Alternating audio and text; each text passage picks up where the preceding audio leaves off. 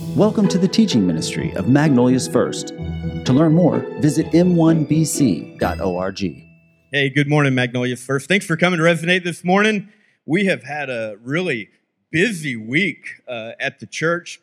Had a blast. We had a couple groups uh, going out to uh, Hope for the Hollow and helping uh, them. It's a, a, a actually a, a couple that that dedicated their life to a neighborhood to reach them. And I know many of you over the years have uh, have gone out there and helped in many things they did. Uh, Denny and his wife Cindy are with us today. Thank you guys for joining us, and uh, and we love just having that uh, opportunity to serve uh, over there with them. Had our preteeners come back from camp. They had a blast. Uh, someone I'm not aware of drove the people mover back with the trailer, and apparently that guy didn't lock the back doors of the trailer. Apparently, that's an important part of bringing the trailer home. And so you'll appreciate this. I was driving, and the girls in the bus, they were making all the truckers honk, right? And so, uh, you know, cheer, you know, when, when they would honk. Well, then we got into about Calvert. Understand we've been on the road for about two hours, so I don't know when this actually happened. And so if your kid lost their luggage, it is. Uh, uh, whose fault would that be? I, am blame the tackers. just she she had a vehicle there, so maybe it would have happened. But yeah, this trucker comes by and he starts honking his horn, and so we're all in the yay! And then uh, all of a sudden he pulls up next to me and just kind of a grumpy trucker, I would say, and he goes, "Your trailer's open." I'm like, "Oh, well, Yay! Thank you. Pull over. Good. I don't think we lost anything, so we did good. Man, we have had a uh, a good weekend together. I want you to turn in your Bible to Acts chapter nine. We're following Paul, and what I want you to look at today, and kind of think as your filter as we're talking, is what is going to be your next step in your faith journey. What is going to be that that next move that you will make. We'll, we'll kind of talk about this a little bit, but each of us are on a journey. If you're in this room, you're on a journey. You're either on a journey to faith where you're you're trying to decide, hey, what does this look like? And do I understand? Do I believe? And then once you you take this next step and you step over that line of faith, and what I mean by that is that you decide to have a personal relationship with Jesus Christ and, and you commit to Him, once you take that step of faith and, and, and just a huge faith leap, then you're on the journey of faith. And what I want to talk about today, I want to look at Paul and I want to look at what made him successful in what he did. Because success has many different uh, type of definitions. I don't know if you've been uh, keeping up with the news at all or or the Olympics. But you know, you've got the billionaire race going on to get to the get, get you know to become astronauts and go into space. Have y'all watched that at all? A little bit. Two of them have made it. I think it was uh, uh, now in. I have it on my notes so I wouldn't forget, but here I am. But what Richard Branson? Who's the other one that made it? Someone help me out. Bezos made it, yes, and he made it. What happened after they declared their success? Do you know? If you watch the news, it's very interesting. All of a sudden, they get up there, they're successful. What did NASA end up doing? Immediately, they changed the definition of an astronaut. And so it's almost like, uh, you're not going to be successful under our terms. I want you to kind of look at it today and I want you to think about what has been your definition of success and what are you basing your success on? Not in your necessarily work life, although it could be that or, or your home, but as a Christ follower, what makes you successful and who are you comparing yourself to? If you've been watching the Olympic in both the, the relays, I think the 400 meter relays or whatever it was, but these runners ran in and understand came in second place but broke the world record. How would you like to get a silver medal breaking the world record just because some moron, a tenth of a second in front of you, also broke the world record. It's almost like success is just taken from you so quickly. And what I want to look at today is in the idea of being a Christ follower, success looks so much different in what we do. Success is, is just a whole different uh, ball game. So if you would, I tell you what, let's pray before we get rolling. Father, we love you. I thank you for uh, this morning. I thank you for uh, the weekend we've had with all the different things uh, going on. And Lord, I pray that you would just open our ears to your word this morning. And Father, may it come clear what you want us to hear. Father, I pray that, that it wouldn't be my own words that would be heard today, but Father, I need to hear your word. And Father, my words do not need to be heard, only you. So, Father, take whatever I say, and I pray that you would filter it uh, in our minds. And, Father, speak to us as only your Holy Spirit can. In Jesus' name we pray. Amen. And so, in the book of Acts, we've looked at the last couple weeks, and we looked at this moment that we believe that Paul became the Christ follower, at what point he took that step of faith into becoming a Christ follower. And you really can't judge a guy's mind or his heart. All you can do is look at the evidence and try and figure it out. But as smart as I think I am, I feel like I kind of figured it out. And I looked at it in Acts chapter 22. And if you want to turn with me there, I'll have it on the screen, but go ahead. We'll be predominantly in Acts chapter 9. But in Acts chapter 22, we talked about it last week. There are three times that Paul's testimony is given in the book of Acts. The first time, it's Luke, the writer of Acts. He's giving a, a kind of a third person uh, over, overview of it. But then in Acts chapter 22, you get Paul giving it from his own perspective, which is a very detailed and personal testimony. He's talking to people just like him, and he's trying to win them over to what they refer to as the way. And I wish we still called it the way instead of just Christianity because literally it's it's a movement. It's not just an event that happens in our life, but the way was an absolute movement. But he tells it from this very personal point of view in Acts chapter 22. And he puts in there this moment where he responds back to the Lord. Listen to what it says Acts 22, verses uh, 6 through 10. He says, As I was on the road approaching Damascus about noon, and, and let me remind you, if you weren't here with us next week, the early church is, has reached this uh, critical point in its history. It's very young history. Uh, Jesus resurrected just not too long ago, and already persecution is coming. And Stephen, one of the first deacons of the early church, has been martyred for the faith. And so people are kind of sketchy right now. And Paul is one of those that he has literally got permission from the, the leaders that be that he would have permission that he finds anybody who is part of the way, he could put him in chains and bring him back, which could ultimately lead to their death. And so there is this anxiousness in the early church at this moment, and they're, they're a bit concerned. But Paul, the very one who is persecuting Christians, is about to have his life transformed. Real quick side note Paul goes by Paul and Saul. Saul is his uh, Jewish name, Paul is his Roman name in the very simplest of terms. And so you'll see it going back between Paul and Saul. It's just because he has two names. Uh, as I was on the road approaching Damascus about noon, a very bright light from heaven shone down around me. I fell to the ground and I heard a voice saying to me, Saul, Saul, why are you persecuting me? Saul asked, he goes, Who are you, Lord? And the voice replied, I am Jesus, the Nazarene, the one that you are persecuting. And then Paul adds this dialogue in here that we really don't see in Acts chapter 9. He says, The people with me saw the light, but they didn't understand the voice. And then Paul made this comment back to the Lord and he asked, What should I do?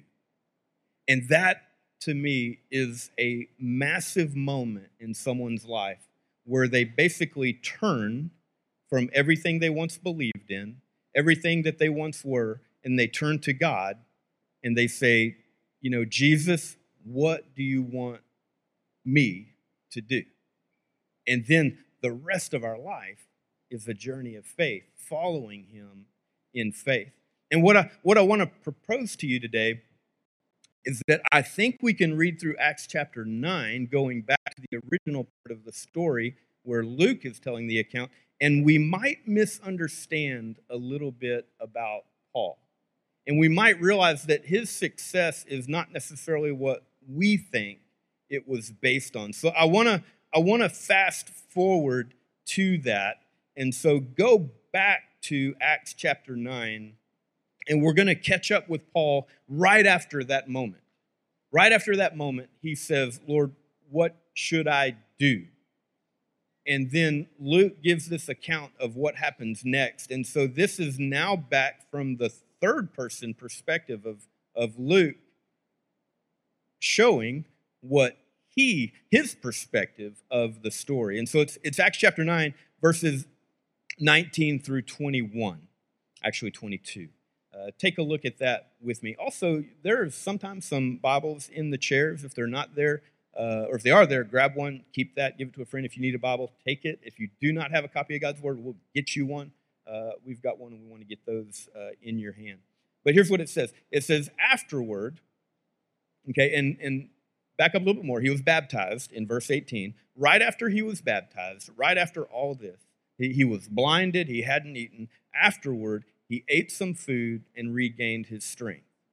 Saul, Paul, stayed with the believers in Damascus for a few days. This is just right after his conversion, right after that moment he stepped over the line of faith. And it says, and immediately he began preaching about Jesus in the synagogue, saying, Jesus is indeed the Son of God.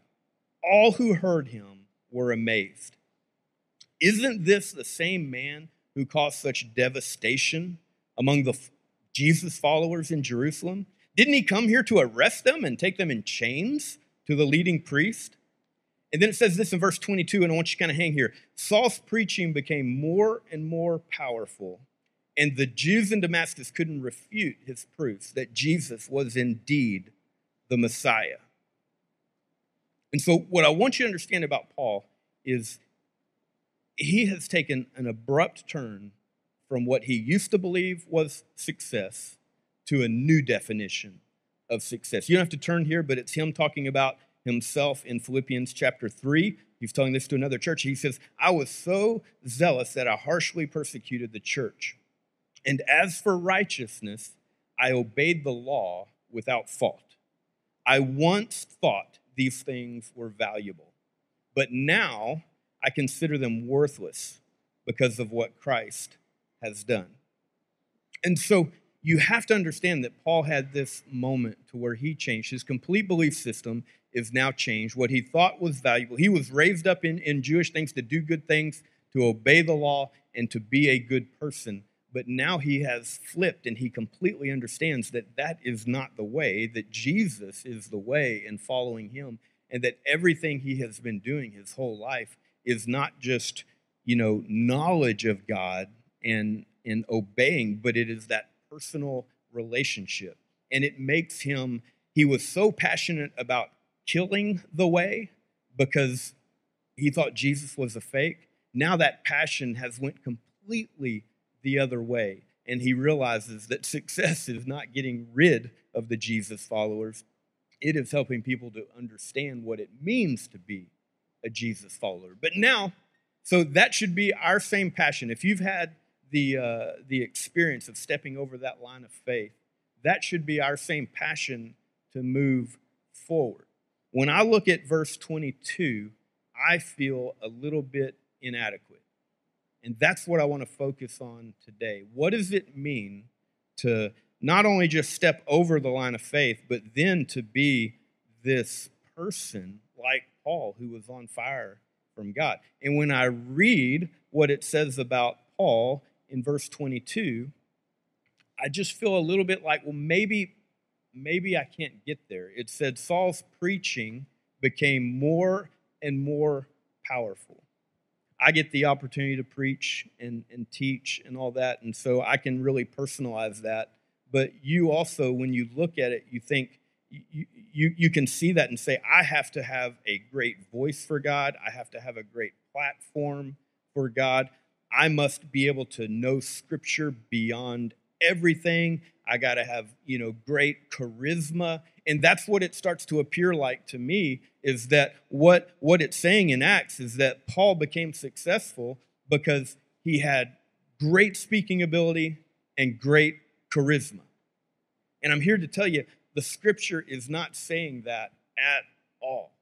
And so I want us to understand that our ability to do what Paul did is very obtainable and very now he's going to call you on different levels. It might just you being an awesome father that has an incredible son or daughter that is the one that eh, you, you have no idea the impact that god wants to do through each of us. But if we compare ourselves to something with a false sense of success then we can end up being shut down and not realize that god can use us in a major way in fact we can bring the world's view of success into the church. The world's view of success is the gold medal. The world's view of success is make it to a certain level in the sky, and then NASA changes it. You know, and, and so it's this never.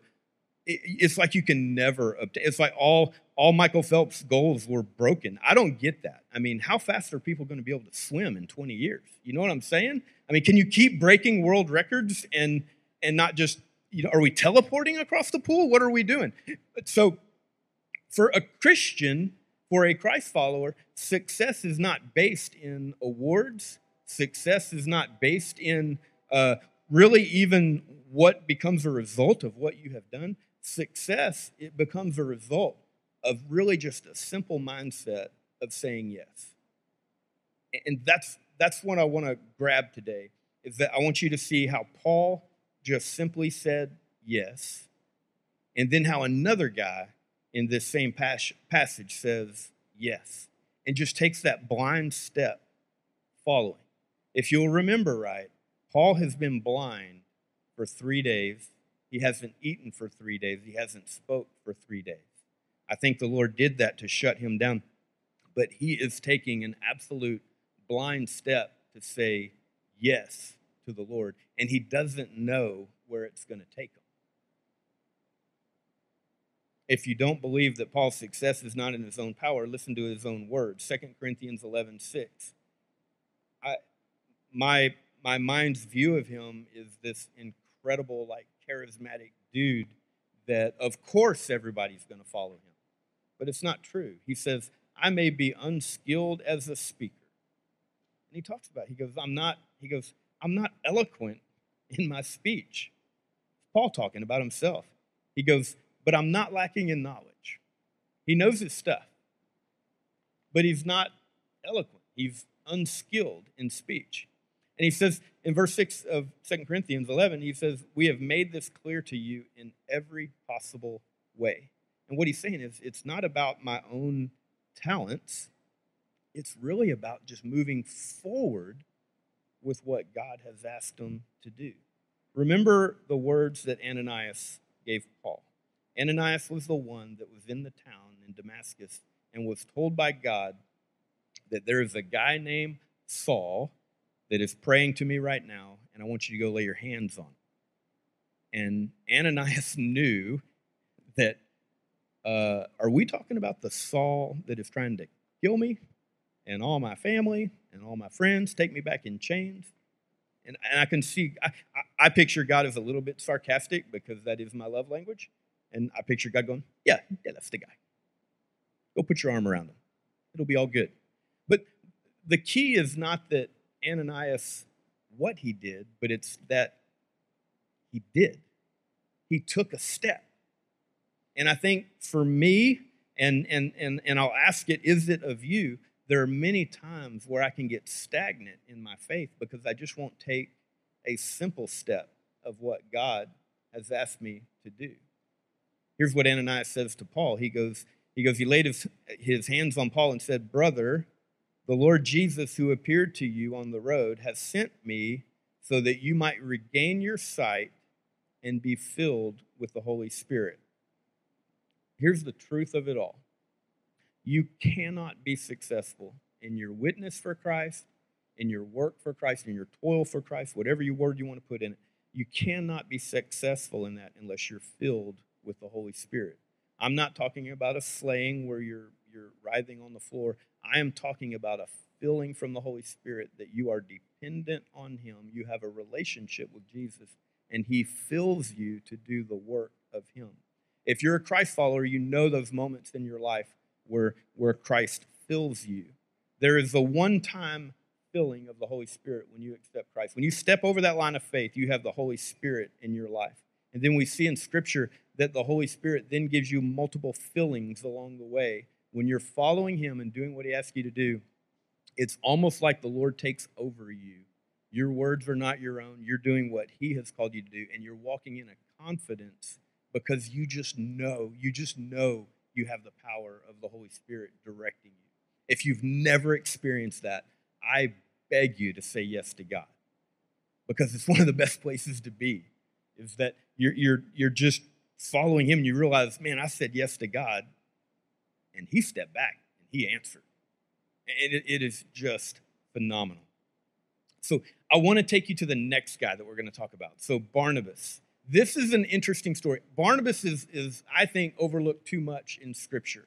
In Scripture, he's praised a lot. In fact, he's almost lifted up like Jesus Christ himself that I mean, he was just a wonderful, wonderful dude. But he did something that was so low key that we never talk about it. We just talk about him being a great guy. But the reality is, he took a step that was phenomenal that led to Paul's success. And so, turn with me, if you would, to uh, Acts chapter 9, and let's look at verse 23. And so, understand what's going on in the church. Paul now has went from hero in his circles to now he is the hated one. Because at first he was the guy that was leading the charge to shut this down. Well, now he flipped on him, and so now people are hating him. And so he is under severe uh, opposition. It says, after a while, some of the Jews plotted together to kill him. They were watching him day and night at the city gates so they could murder him. But Saul was told about their plot. So during the night, some of the other believers lowered him in a large basket through the opening in the city wall. When Saul arrived in Jerusalem, he tried to meet with the believers, but they were all afraid of him. They did not believe that he had truly become a believer. And so, I mean, you get the picture. If you're in a room and, and you're afraid of those around you, you know that people are trying to kill you because you're a part of something that's greater than you. You're a part of the way you're a Christ follower and you know that people are out to get you. And then all of a sudden, they lower in a basket the very guy that's known to be leading the pursuit. And, uh, and you didn't have time to check your email or your text to see if this was legit. You know, I mean, word didn't travel that fast back then. And so everybody's like, ooh, hey, let's let's take a step back. Remember, remember that horse that went in there and everybody jumped out and killed every. You know, th- this this could be a bad thing. And so everybody's afraid, but Barnabas, he plays a decisive role in the early church, and he makes a massive, massive step of faith that if you just read it real quick, you don't even see how big it was. And all he did was he said yes to the leading of the Lord. Look at verse 27. It's so important. He goes, So Barnabas brought Paul to the apostles, and he told them how Paul had seen the Lord on the way to Damascus and how the Lord had spoken to him. He also told them that Paul had preached boldly in the name of Jesus in Damascus. This is so simple that it's profound. Some of you have someone in your life that is leading out for Christ, and they need one person, one person to come alongside them and say, This guy's legit. This woman's legit and you need to listen. And you know what it is? It's the first follower. Every leader needs a first follower, and that's what Barnabas was. He stepped up and said, You know what? I'll take the heat in front of all you guys. I'm going to endorse this guy, and I want to show you what we can do. I want you to see a video. I love this video. It describes the meaning of, of what it's not really the leader that starts the movement. Hear me clearly. It's not I'll say not always. It's not always the leader that starts the movement, it's the first follower. And so, watch this video. It's kind of funny, but you'll get the point. Let's watch a movement happen, start to finish, in under three minutes and dissect some lessons. First, of course, a leader needs the guts to stand alone and look ridiculous. But what he's doing is so simple, it's almost instructional. This is key. You must be easy to follow. Now, here comes the first follower with a crucial role. he publicly shows everyone else how to follow. Notice how the leader embraces him as an equal. So it's not about the leader anymore, it's about them, plural. Notice how he's calling to his friends to join in. So it takes guts to be a first follower. You stand out and you brave ridicule yourself.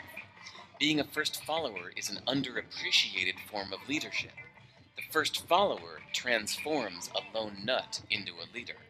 If the leader is the flint, the first follower is the spark that really makes the fire. Now here's the second follower. This is a turning point. It's proof the first has done well. Now it's not a lone nut and it's not two nuts. Three is a crowd and a crowd is news. A movement must be public. Make sure outsiders see more than just the leader. Everyone needs to see the followers because new followers emulate followers, not the leader. Now here come two more people, then three more immediately. Now we've got momentum. This is the tipping point, and now we have a movement. As more people jump in, it's no longer risky. If they were on the fence before, there's no reason not to join in now. They won't stand out, they won't be ridiculed, and they will be part of the in crowd if they hurry. And over the next minute, you'll see the rest who prefer to stay part of the crowd, because eventually they'd be ridiculed for not joining. And ladies and gentlemen, that is how a movement is made. So let's recap what we've learned. If you are a version of the shirtless dancing guy, all alone, remember the importance of nurturing your first few followers as equals, making everything clearly about the movement, not you. Be public, be easy to follow. But the biggest lesson here did you catch it? Leadership is overglorified. Yes, it started with the shirtless guy, and he'll get all the credit, but you saw what really happened. It was the first follower that transformed a lone nut into a leader. There's no movement without the first follower. See, we're told that we all need to be leaders, but that would be really ineffective. The best way to make a movement, if you really care, is to courageously follow and show others how to follow. When you find a lone nut doing something great, have the guts to be the first person to stand up and join in.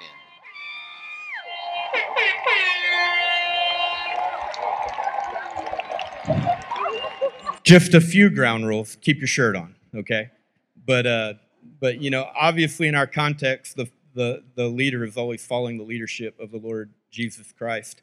But if if you analyze that video and, and if you remove the fact that the guy didn't have a shirt on, you remove the fact that the guy was probably on something, okay? He was a lone nut that all of a sudden everybody was following. In fact, if, if you watch the video closely, it became very unpopular to be sitting down. And that's all it takes to start a movement is for someone to endorse the lone nut. And the lone nut in our case is the one who has endorsed Jesus Christ. And so, what would happen? What would, ha- I mean, you understand that concept. What would happen if in Magnolia, if we'd get behind the lone nuts who are out there doing what they do? I, I have to laugh a little bit. Scott Davis and his family are up there. He came up with me with the stupidest idea I've ever heard. Let's put a disc golf out there on the church property. Well, Scott, that's ridiculous. But you know what? Started thinking about it, started asking around people. Scott started selling me on the ministry opportunities involved in it, and I was like, you know what? Our, we've got a group of people that have been meeting for two years trying to figure out how to leverage our property for the community, for Christ, and all that. Well, so I wasn't quite ready to get behind him yet, but Bo was. Bo Bohannon jumps in. He goes, "Hey, I'll be the first follower." And so those those two guys have been out there cutting our, our trees down lately. But but it, it's almost like you have an idea, and then if nobody will endorse that simple idea to reach families in Magnolia, then it falls flat. They've already got a bunch of people behind it that have been out there cutting down trees, donating stuff, doing it. I mean, to the point that one of our next first events will be a, a, a Resonate disc golf tournament that we're going to christen that course with. It'll probably take us, uh, when I say us, I mean it'll take Scott and Bo a couple months to get it all ready. But, uh, but it's something that's going to reach our community and people will be out here. You know, I think of Denny, who I mentioned. I don't want to highlight him and, and embarrass him, but he was a lone nut that sold his house and moved, sold his house to move out to a place to reach people. And, and slowly, people have jumped on board and they followed. You know, but some of you in here are called to be a lone nut, and God has given you a next step, but you haven't taken it. And you need to take that step. And then there are others in this room that we need to keep a lookout when one of us in this room takes a step out and becomes a nut and looks ridiculous, looks like they won't be supported, you need to listen. I need to listen to the prompting of the Lord. And we need to be the first follower that comes along. And then we support, and then we start doing great things for Christ because then it's no longer a Sunday event at 11 o'clock. It becomes a movement that we come in at 11 o'clock just to celebrate and recharge for the movement that is happening. It is amazing what can be done if we will just step up and follow. And again, I cannot say it enough. The most interesting thing about that video is that the crowd, okay, the crowd needed a lone nut leader, a first and second follower, and then they were all in. And then all of a sudden, you've got a movement going. And so here's my plea to you today Have you been defining success in, in some way or another that doesn't match up with God's word. Here's the deal the, the, the, your potential, my potential is limited when we only depend on ourselves. You got to first depend on the Holy Spirit and step out. Some of you need to take the step across that line of faith and, and accept Christ and enter into a relationship with Him. Others of us, we need to step out and move. Here's the deal the, the disc golf course, it could use some people to go out there and help. In fact, we'll have a work day out there eventually.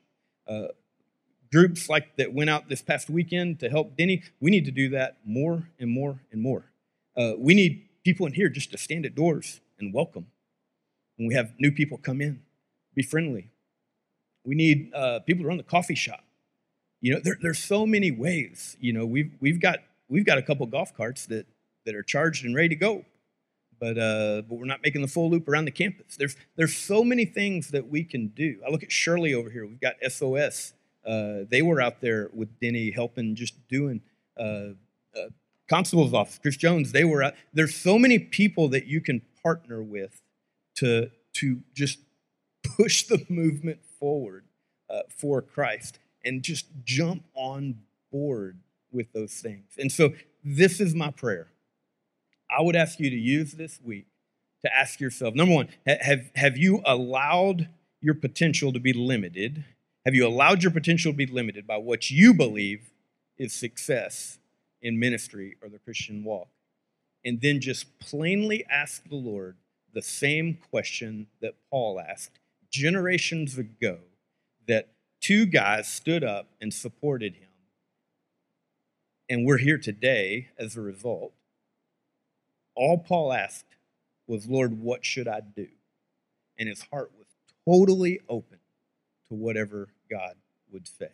And so that's my prayer for you today. Would you ask the Lord this week, Lord, what should I do?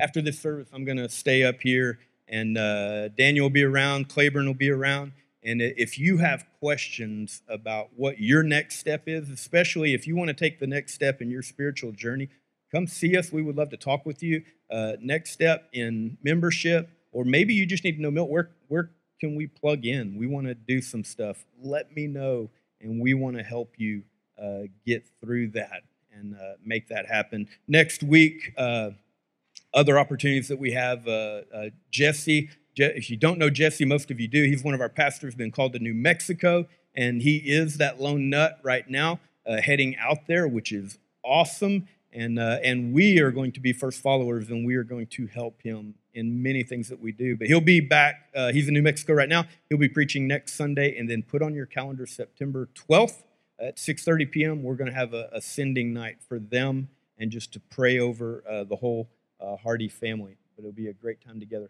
Well, as we close, let me do this. If you do not know, then you have had your head in the sand. But school starts next week, and so what day does school start?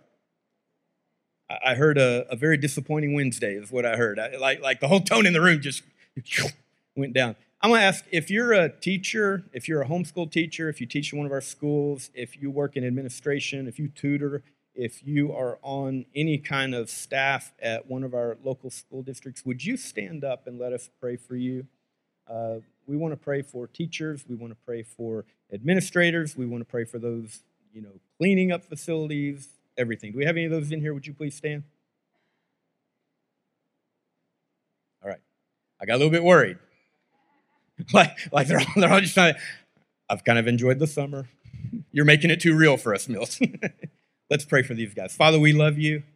And Father, thank you for, uh, Father, just for Christ followers who are willing to step into the lives of students, Lord. And I pray that you would help us just to, uh, Lord, be on task for you this school year. Lord, I pray for our student ministry here. I pray for our kids' ministry. Lord, I pray for those that are teachers. I pray for those in administration. Father, I pray for tutors. Lord, I pray for those that help with all the different aspects of the school. Lord, security, lunch, cleaning, Lord, everything that goes on. And Lord, we pray that we would be able to invest in these kids. And Lord, would they just be on fire for you this year? Father, for the homeschool moms and dads in here, Lord, bless them. Father, use them. And Father, as those of parents that were sending our kids to school, Father, I pray that they would just be ambassadors on the campus that they go to, Lord. And may we just support our kids in an amazing, amazing way. And Father, we love you. Pray that you would bless this next school year. In Jesus' name we pray. Amen.